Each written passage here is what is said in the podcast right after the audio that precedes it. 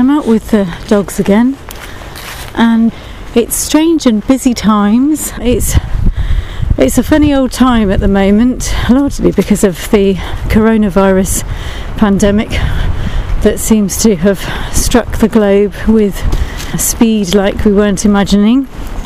And it's I've got quite a few sort of mixed feelings about the whole thing really. The schools have now shut today in the UK, apart from people that are children of those either key workers or you know the, the emergency uh, teams and NHS workers.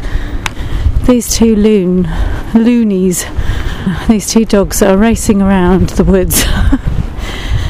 sort of trying to nibble at each other's heads, and as you'll be able to hear, Gus is goading Honey, and she's definitely up for the challenge. And now I think she's given up, haven't you, darling? You've given up now. You're just going to have a nice little trot along with a smiley retriever face. And uh, Gus has bounded off now, doing his own thing. I think they're just quite pleased to be out of this sort of isolation that we seem to be in at the moment. And isolation is a bit of a strange word for a bereaved parent and somebody who's uh, gone through a childhood cancer journey because you kind of get used to being fairly isolated, fairly alone. Your children are, you know, isolated or in isolation for, you know, weeks, months, sometimes years. And I think I find some of the behaviour of human beings quite astonishing lately. The fear that has been sort of induced by so much on the media. Now, I know we need to, you know, I used to work in the media, I, I know we need to know facts and figures and things, but I think it's very easy for, especially vulnerable members of society, to, uh, to feel very worried about what this all means you know we've we finally managed to get a good shop today uh, very very early in the morning. Um, but you know we've we've sort of tried to pop to the shops in recent days and weeks and it's astonishing to see you know the level of panic and what people are buying and the sort of lack of consideration that seems to be going on. We are very fortunate in all of this. You know, my husband's working from home at the moment. There's a lot of people that are now having to work from home, people that are having to think outside the box a lot. A lot of creatives are offering amazing things online. You know, courses and things for the children to, to watch. You know, we're home educators anyway, so we've been quite used to the resources online, doing study through Zoom lessons with other uh, teachers. Um, but it's very interesting to see what uh, what is happening for everybody.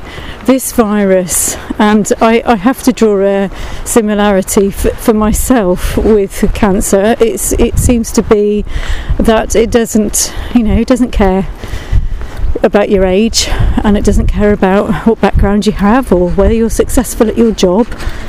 It doesn't care, you know, your ethnicity, your gender, your preferences in life.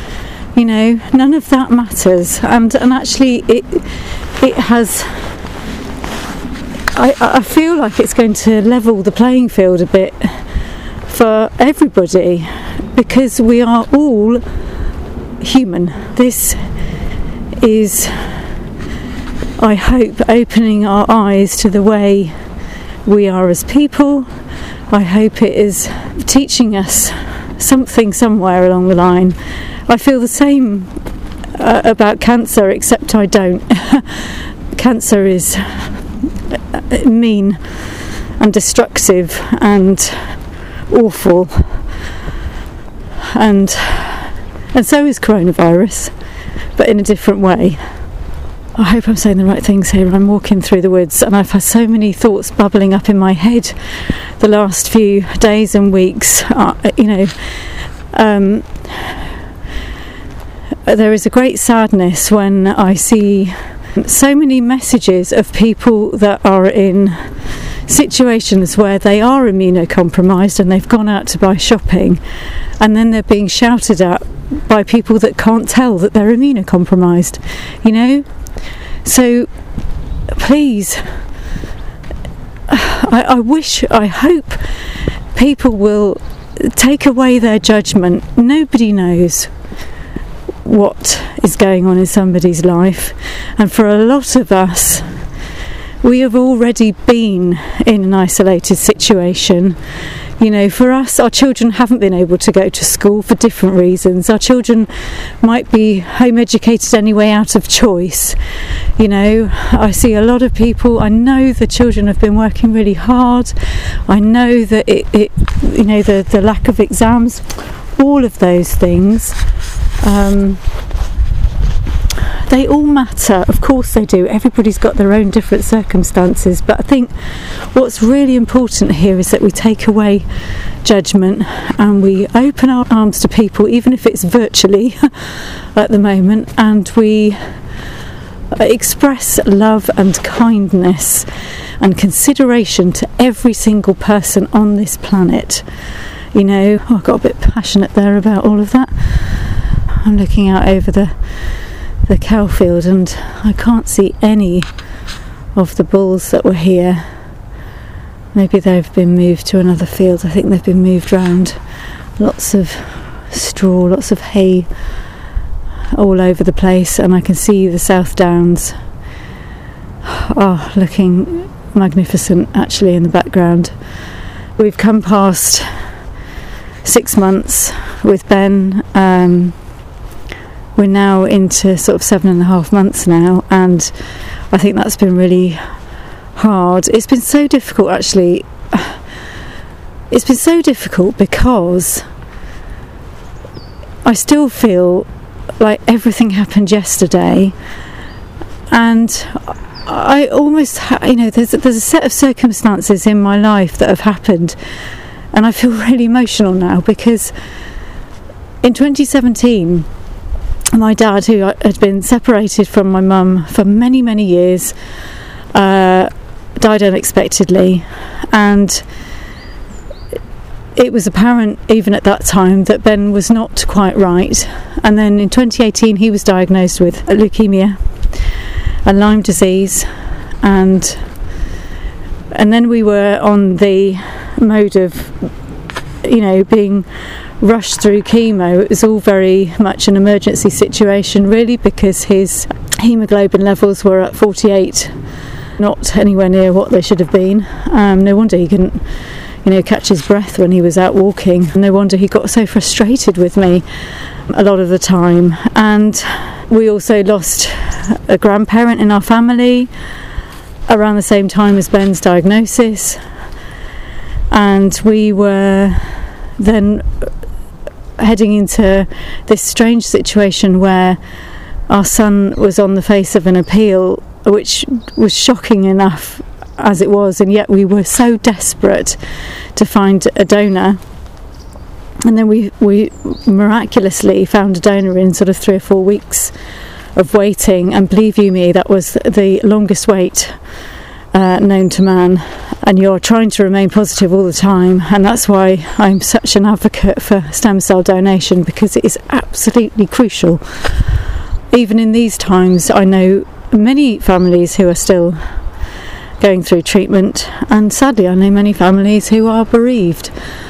I never thought we were ever going to be in this situation, and then you know we lost Ben after you know having this beautiful brief set of months at home, and it wasn't like we got back to any sense of normality, but we kind of we were kind of just happy being under the same roof and appreciating simple pleasures, you know, simple things, being able to talk to each other, being able to have Ben wander through to our bedroom in the middle of the night for a chat, You know, being able to hear him laugh with his sisters, being able to hear them bicker, but yet they didn't bicker that often because they were so respectful of each other. The girls were so respectful of Benny and, and all that he'd been through, and yet they'd been through a huge amount as well, and are still going through a huge amount, as I'll probably discuss a bit later. We lost Benny in the summer, which was something that I don't think any of our family can get used to, and I'm sure any of you listening who have gone through um, losing a child at any age, it's something that you can't put into words, but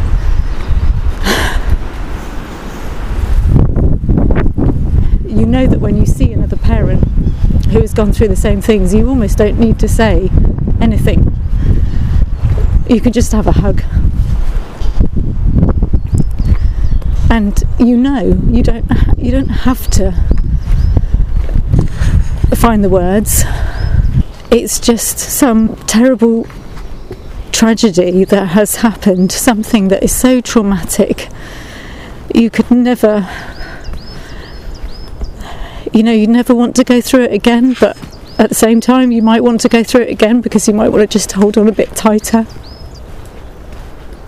And then six months down the line, here we are again. We're in a situation where we've already been largely isolated, partly because just out of choice, you know, and out of grief. It's very difficult to pretend to put on the smiley face all the time when you feel awful. And awful is such a tiny word. The magnitude of losing a child is just beyond any heartbreak you could ever imagine.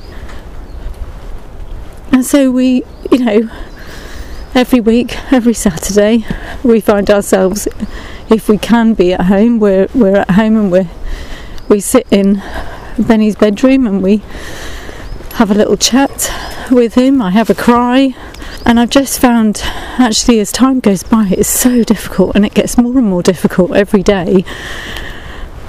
And you just sort of you carry blindly on, and then you just get hit with it. And I'm sure I repeat myself on these podcasts, but it, it seems to be getting harder. And uh, every week, every day, every minute that goes by, it's hard enough. But then when you look at time passing and you think, my goodness, we're nearly at the end of March now. You know, he died just after his 12th birthday back in August how on earth has that time gone? You know, where has it gone? And so, when all of this coronavirus stuff started, of course, we kept a close eye on what was happening. But again, we're still in shock over losing Ben, and now we're plunged into this scenario. And I do have mixed feelings because we, you know, there's so many people. Oh, this is so difficult to say, so please forgive me if, if I'm barking up the wrong tree here, but I have always believed that there are ways and means, and you know, when I was a young child, I largely grew up on the poverty line without my dad around, with my sister, and I'm sure there are many, many people who have been in the same situation over the years and you come to a sort of sense of gratitude for anything and everything in life. And I always try to see the positive. Always, even in the most dire of circumstances. And I'm looking around now at what is going on in the world, what is going on in our country, and without uh, talking about politics, forget about politics. I'm talking about humanity and human beings and kindness. And I see the people complaining, and I see uh, people out for themselves, and I see acts of selfishness that are so unnecessary. And yet of course we all have to look after each other. You know as i said we went out and my husband went out this morning and managed to get some shopping which was fabulous because you know we needed it there would be enough to go around if people would just take a step back for five minutes. You know, we also need to feed our NHS staff, we need to feed, feed the vulnerable. There's still people on the streets.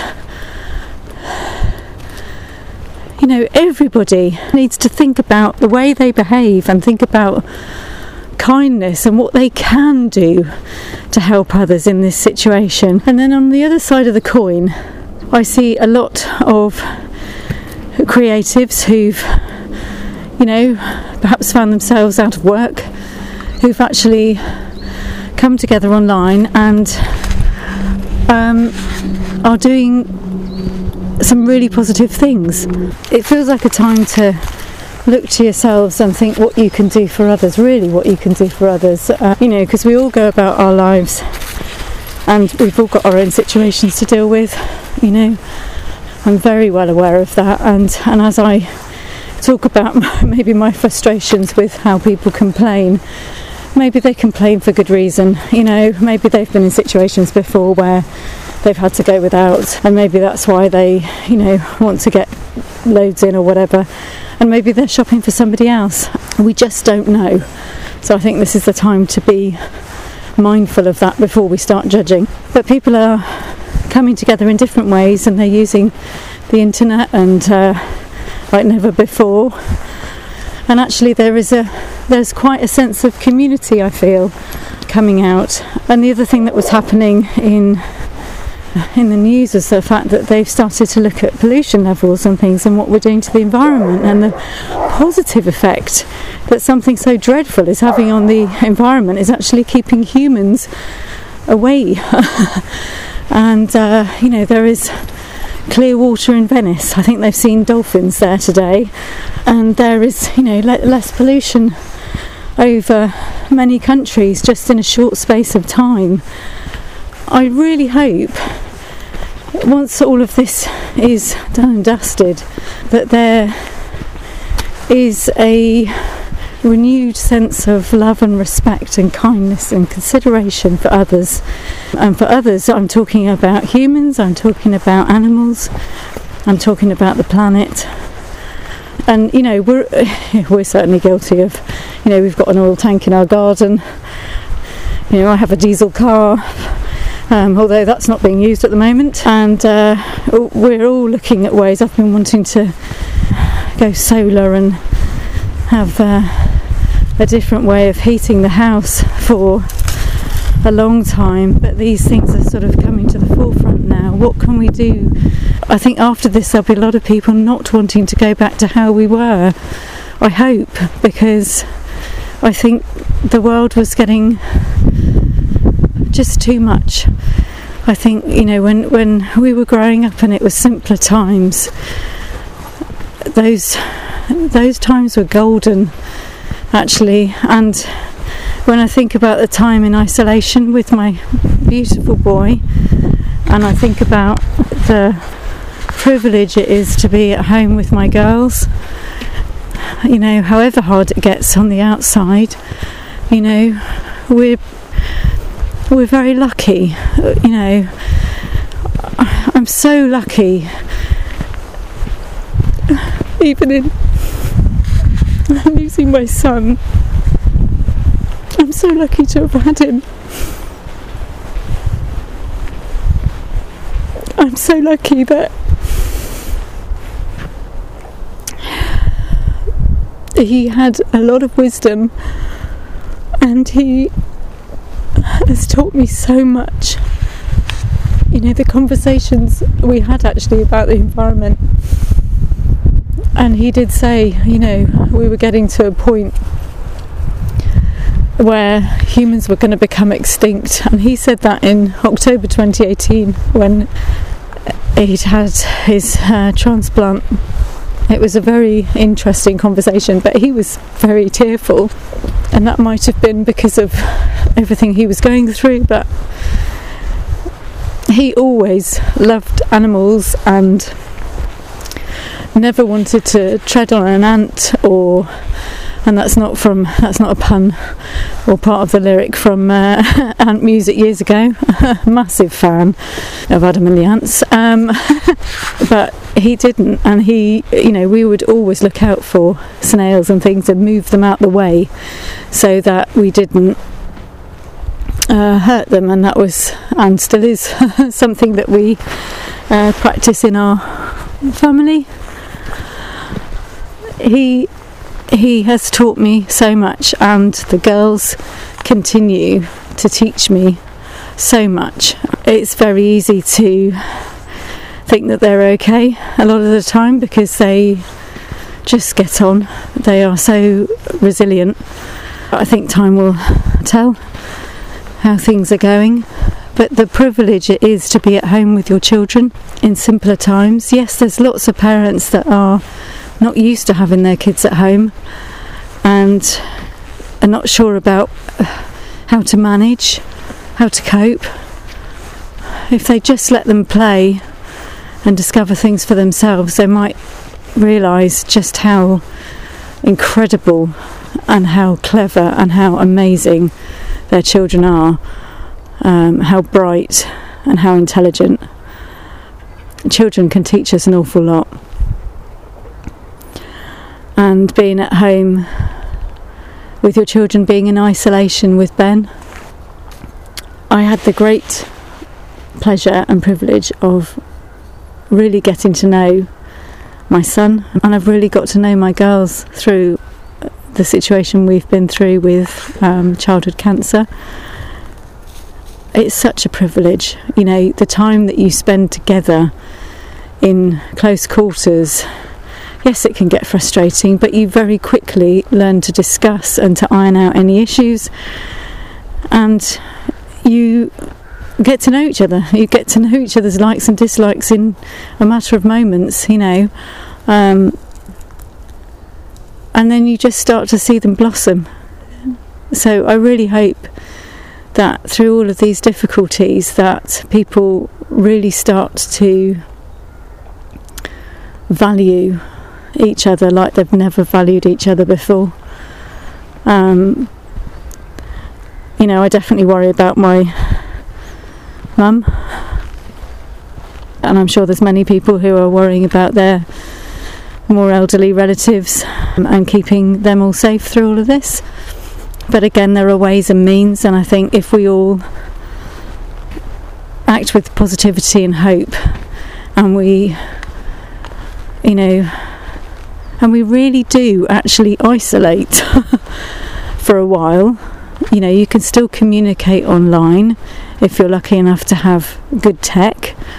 Um, you can still phone people and have a conversation. I think that's really super important. And just let people know you're there. One thing that I've found again through just be, becoming more aware of the fact that there's an awful lot of us actually you know, self isolating now. The creativity that's coming from being stuck at home. I mean, there's, a, there's still a lot of people saying how bored they are within five minutes. Well, learn to be bored, you know.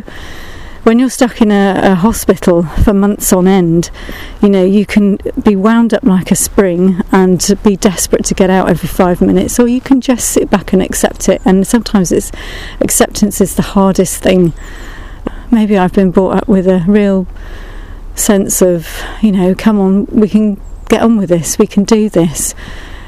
You know, the worst has already happened for us. You know, we've lost our son.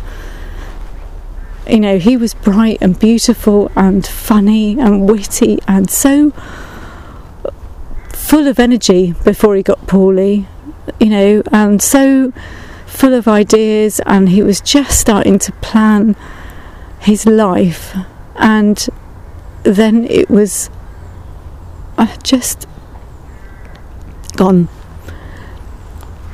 In a matter of seconds in the end, and uh, you know, in the end, cancer didn't scare me, coronavirus doesn't scare me. And I think if we can all pull together and be kind to each other you know, who knows what we can achieve in time ahead, but you know, if somebody said to me, Do you consider yourself unlucky or lucky? I will always say lucky. I am a glass half full girl, no matter what. And maybe I'll change my mind in months and years to come, but for now, that's exactly where I will stay. And I hope that you're all with me on that one. I send out love and light to all of you and be creative in all things. Okay? Love you lots, be strong, and I'll speak to you soon. Thanks for listening.